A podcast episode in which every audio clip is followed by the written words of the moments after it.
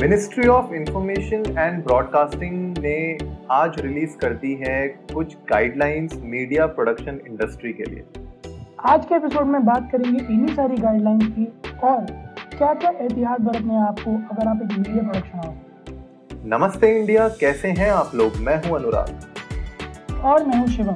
अगर आप हमें पहली बार सुन रहे हैं तो स्वागत है। इस शो पर हम बात करते हैं हर उस खबर की जो इम्पैक्ट करती है आपकी और हमारी लाइफ तो सब्सक्राइब का बटन दबाना ना भूलें और जुड़े रहे हमारे साथ हर रात साढ़े दस बजे नमस्ते इंडिया में।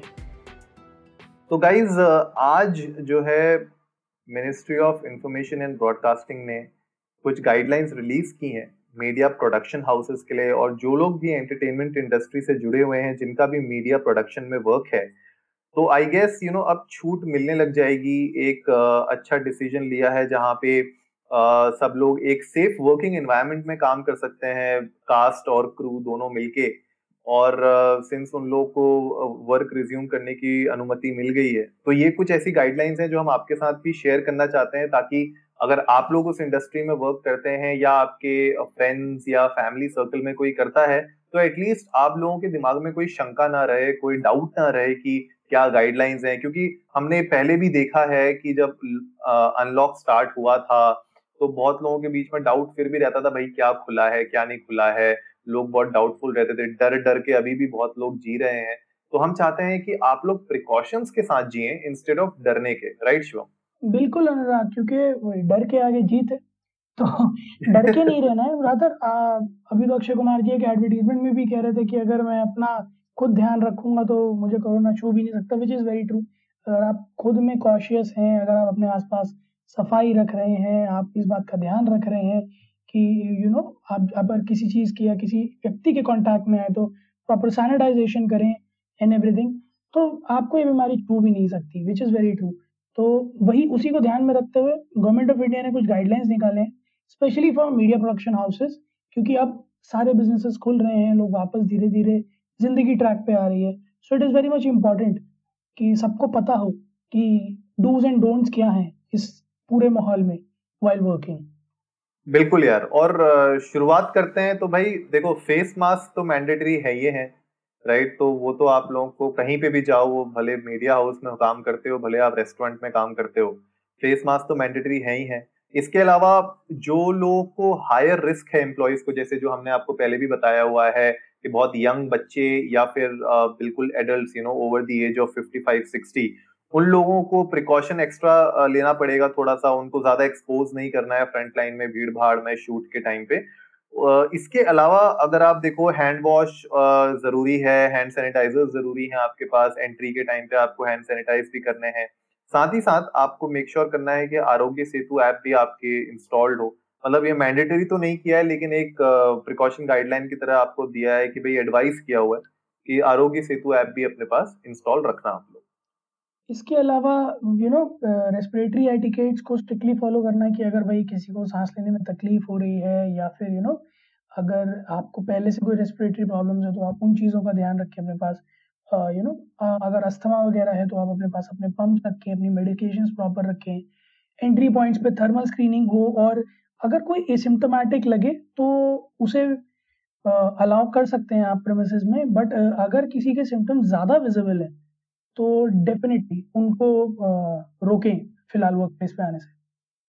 हाँ यार, ये तो देखो ज़रूरी है ही है कि आपको अगर ऐसा लगता है कि कुछ साइंस आ रहे हैं आपके अंदर तो आपको भी एक एज अ रिस्पॉन्सिबल पर्सन मेरे ख्याल से अथॉरिटीज को या वहाँ पे जो भी मैनेजमेंट है उनको इन्फॉर्म कर देना चाहिए। मुझे लगता है शिवम, ये भी एक थोड़ा सा इशू है यार, क्योंकि इंडस्ट्री इतने महीनों के बाद अब वापस से काम स्टार्ट कर रही है मुझे बस डर इसका है, बात का है कि अगर बाई चांस किसी को साइंस आते भी हैं ऐसे या कोई सिम्टम्स दिखते भी हैं, कहीं वो छुपाने की कोशिश ना करे कि उसको ऐसा डर ना हो कि यार मेरा काम चला जाएगा, मुझे काम नहीं मिलेगा और उस चक्कर में उसकी नौकरी जा सकती है या वो रोल चला जाएगा उसके हाथ से। तो कहीं ऐसा ना हो कि लोग यू नो टेक्निक्स यूज़ करने लग जाए कुछ जहाँ से उनके सिम्टम्स ना दिखें लोगों को।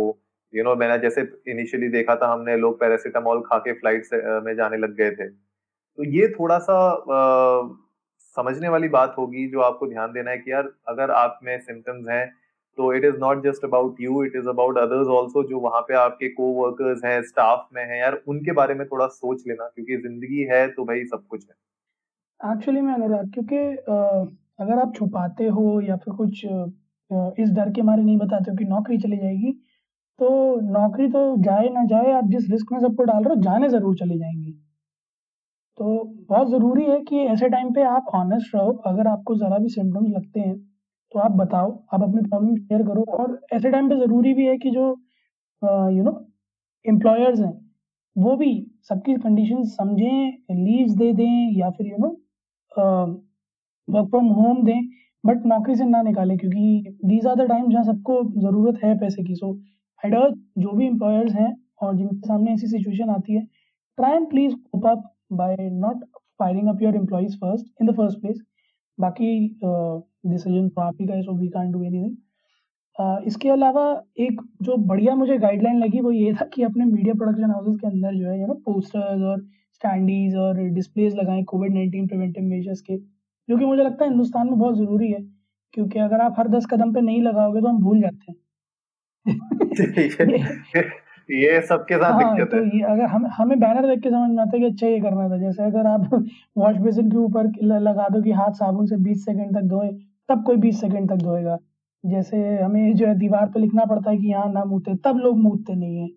या फिर यहाँ ना थूके तब नहीं थूकते हैं लोग। तो हमें बताना पड़ता है लोगों को कि यहाँ ये नहीं करना है यहाँ ये करना है। हिंदुस्तान में ये प्रॉब्लम थोड़ी सी है।